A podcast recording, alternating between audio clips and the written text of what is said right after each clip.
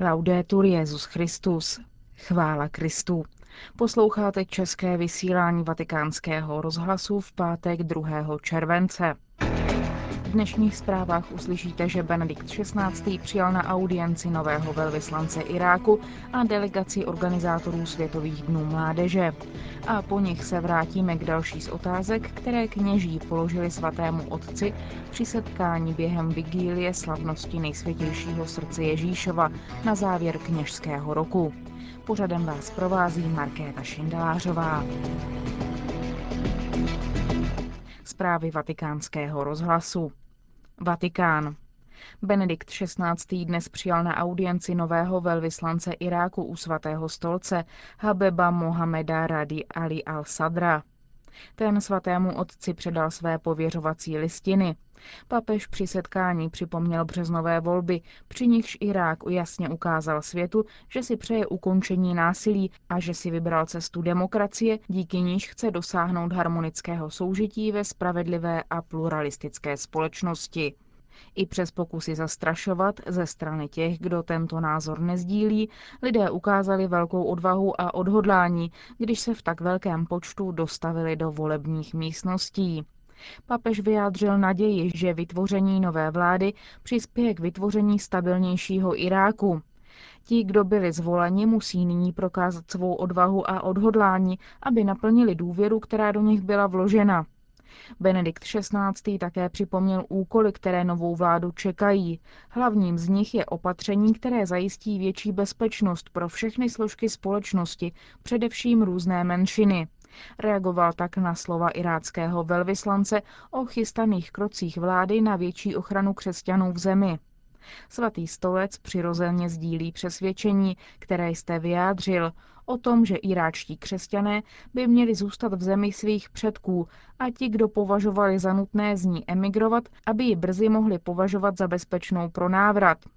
Od samých počátků církve byli křesťané přítomni v zemi Abrahámově, v zemi, která je součástí společného dědictví židovství, křesťanství a islámu, řekl Benedikt XVI. a vyjádřil naději, že iráckou společnost v budoucnosti čeká míru milovné soužití. I když křesťané tvoří malou menšinu iráckého obyvatelstva, ceně přispívají k jeho obnově a ekonomickému zotavení svým výchovným a zdravotnickým apoštolátem a jejich nasazení v humanitárních projektech poskytuje tolik potřebnou pomoc při budování společnosti. Mají-li ale hrát ve společnosti svou roli, musí iráčtí křesťané vědět, že je pro ně bezpečné zůstat nebo se vrátit do jejich domovů a potřebují jistotu, že jim bude navrácen jejich majetek a dodržována jejich práva. Papež také připomněl mnohé tragické projevy násilí proti nevinným členům společnosti, jak křesťanům, tak muslimům, ke kterým došlo v nedávných letech činy, které odporují nauce islámu, stejně jako křesťanství. Toto společné utrpení může vytvořit pevné pouto, sílící odhodlání muslimů i křesťanů společně pracovat pro mír a smíření, řekl papež. Dějiny ukázaly, že některé z největších stimulů překonat rozdělení pochází z příkladů těch mužů a žen, kteří si zvolili odvážnou stezku nenásilného svědectví větším hodnotám, těch, kteří ztratili své životy kvůli zbabělým násilným činům. Papež v té souvislosti připomněl jména arcibiskupa Paulose Farajeraho a otce Rajida Gániho a mnohé další, kteří položili svůj život za druhé. Připomněl také, že ve zdravé společnosti je nezbytné, aby lidská důstojnost a práva všech občanů byla respektována jak zákony, tak praxí. Mezi těmito právy Benedikt XVI. připomněl především právo na náboženskou svobodu a svobodu kultu. Pak svatý otec obrátil svou pozornost k blížícímu se zasedání biskupské synody o Blízkém východě, která nabídne příležitost hovořit o roli a svědectví křesťanů v biblických zemích a zároveň dá impuls mezináboženskému dialogu, který může velmi přispět k míru milovnému soužití vyznavačů různých náboženství ve vzájemném respektu a úctě.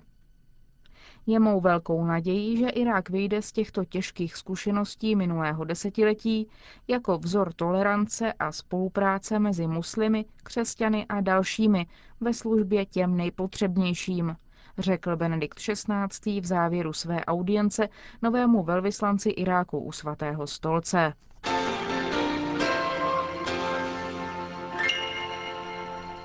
Vatikán. Nechat se přemoci Kristovou láskou. To má být cílem mladých, kteří se budou účastnit Světových dnů mládeže. Řekl to Benedikt XVI. dnes při dopolední audienci, při níž přijal madridského arcibiskupa Antonia Maria Ruko Varelu a delegaci organizátorů Světových dnů mládeže, které se budou konat příští rok v srpnu ve španělském hlavním městě. Benedikt XVI. vyjádřil svou naději, že setkání mládeže přinese hojné plody a jeho přípravu svěřil pod ochranu Pany Marie. Světové dny mládeže nejsou obyčejným setkáním mnoha lidí, ale pro mladé z celého světa jsou vzácnou příležitostí nechat se přemoci Kristovou láskou. Těmito slovy papež definoval setkání tisíců mladých z pěti kontinentů, aby oslavili 26. Světové dny mládeže, které se budou konat za rok v Madridu. Pohledy mnoha mladých, řekl papež, jsou obráceny k tomuto krásnému městu s radostí z toho, že se zde budou moci setkat a naslouchat společně Kristovu slovu a moci sdílet víru, která je sjednocuje a své přání budovat lepší svět inspirovaný evangelními hodnotami. Vatikán. Prefektura papežského domu oznámila, že příští středu 7. července se Benedikt XVI. odebere do apoštolského paláce v Castel Gandolfo, kde stráví letní období. Zpráva prefektury připomíná, že během tohoto období se nebudou konat soukromé a zvláštní audience. Mimo to se 14., 21. ani 28. července nebudou konat ani středeční generální audience. Polední modlitba Anděl Páně o nedělích a svátcích se bude konat v rezidenci v Castel Gandolfo. Pravidelný sled generálních audiencí bude obnoven od středy 4. srpna. Vatikán. Benedikt XVI. popřál listem kardinálovi Bertone k 50. výročí kněžského svěcení. Státní sekretář kardinál Tarcísio Bertone je jedním z nejbližších spolupracovníků svatého otce. Byl jim už, když byl tehdejší kardinál Josef Ratzinger prefektem Kongregace pro nauku víry. Tarcísio Bertone přijal kněžské svěcení z rukou tehdejšího biskupa Ivrej Albína Menci a kardinál Bertone se v těchto dnech svou domovskou diecézi v Piemonte chystá navštívit. Benedikt XVI. v listu připomíná, že i v obtížných obdobích je třeba pamatovat na pozitivní věci z minulosti. Připomíná také službu kardinála Bertoneho jako biskupa ve Verčeli a jako sekretáře Kongregace pro nauku víry, kde, jak píše svatý otec, dokázal vytvářet rodinnou atmosféru. Kardinál Bertone při příležitosti 50. výročí svého kněžského svěcení bude v neděli 4. července sloužit mši svatou ve svém rodišti Romano Canavese a v úterý 6. července v 17 hodin bude předsedat slavnostní bohoslužbě v bazilice svatého Petra. Jak jsme vám slíbili v úvodu našeho pořadu, nyní se vrátíme k další z otázek, na které odpověděl Benedikt XVI. během vigílie slavnosti nejsvětějšího srdce Ježíšova na závěr kněžského roku při setkání s přibližně 15 tisíci kněžími z celého světa na náměstí svatého Petra. Jednu z otázek položil otec José Eduardo Oliveira y Silva z Brazílie. La maggior parte di noi qui presenti Většina z nás zde přítomných pracuje přímo v pastoraci, ve farnosti a nejenom v jedné farnosti, ale někdy i v několika farnostech nebo společenstvích najednou. Ve vší dobré vůli se snažíme vycházet vstříc potřebám společnosti, která se velmi změnila. Už není plně křesťanská. Vnímáme však, že naše činnost nestačí. Kam jít dál? Jakým směrem se vydat? Dove andare santità?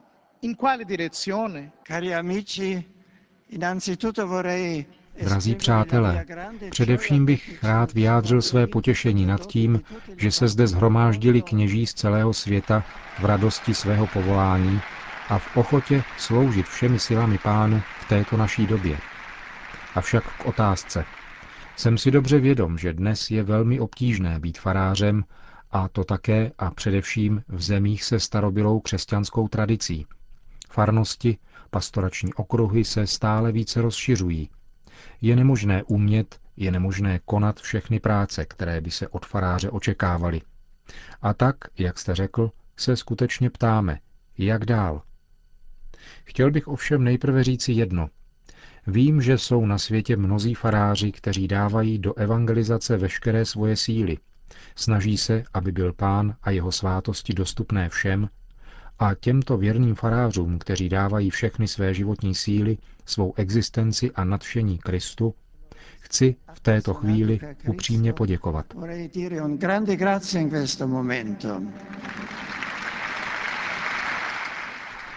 Řekl jsem, že nelze dělat všechno, po čem se touží a co by se i mělo dělat, protože naše síly jsou omezené a ve stále rozmanitější a komplikovanější společnosti se vyskytují obtížné situace. Myslím, že je především zapotřebí, aby věřící viděli, že konkrétní kněz nemá jenom nějaké zaměstnání, nějaký job, pracovní dobu, po které má volno a žije si sám pro sebe, ale že je také mužem nadšeným pro Krista, který v sobě nosí oheň Kristovy lásky. Pokud vidí, že je plný radosti z pána, porozumějí rovněž tomu, že nemůže dělat všechno. Přijmou tato omezení a budou faráři pomáhat. To mi připadá velmi zásadní, aby bylo možné vidět a vnímat, že se farář skutečně cítí povolán pánem k plnosti lásky k pánu a k bližním. Pokud se tak děje, rozumí se a je vidět, že nelze zvládat úplně všechno. První podmínkou tedy je, abychom byli plni evangelní radosti v celém svém bytí. Potom je třeba se rozhodovat a volit podle základních priorit, které známe. Jsou to tři sloupy naší kněžské existence. Za prvé Eucharistie, svátosti. Umožnit a zpřítomnit Eucharistii, zejména v neděli, pokud možno pro všechny, a slavit ji takovým způsobem, aby se stala opravdu viditelným úkonem pánovi lásky k nám. Potom hlásání jeho slova ve všech dimenzích, od osobního dialogu až po homílii. Za třetí pak charita, Kristova láska. To znamená, abychom byli přítomní pro trpící, maličké, děti, pro lidi, kteří mají trápení, pro ty, kteří jsou vytlačováni na okraj zájmu a skutečně zpřítomňovali lásku dobrého pastýře. Velmi důležitou prioritou je pak také náš osobní vztah ke Kristu. V breviáři ze 4. listopadu čteme krásný text svatého Karla Boromejského. Nezanedbávej péči o sebe. Nerozdávej se tak štědře druhým, že by v tobě nic nezbylo pro tebe. Musíš mít starost také o svou duši, staráš-li se o jiné.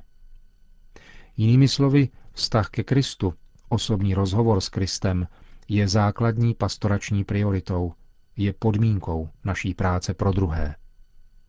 Modlitba není okrajová záležitost. Modlitba je pro kněze záležitost jeho profese, také jakožto představitele lidí, kteří se neumějí modlit nebo nemají na modlitbu čas. Osobní modlitba, zejména modlitba hodin, je základní potravou naší duše pro veškerou naši činnost. A nakonec je třeba uznat vlastní omezení, otevřít se také pro tuto pokoru. Vzpomeňme na scénu ze šesté kapitoly Markova Evangelia, kde jsou učedníci stresovaní, protože chtějí zvládnout všechno a pán jim říká, pojďte někam do ústraní a trochu si odpočíňte.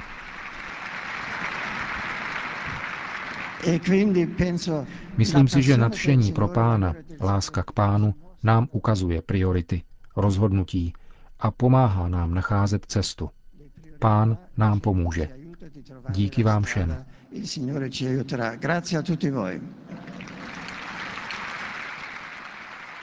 Řekl Benedikt XVI. 10. července při setkání s kněžími.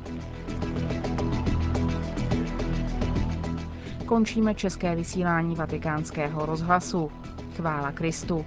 Laudetur Jezus Christus.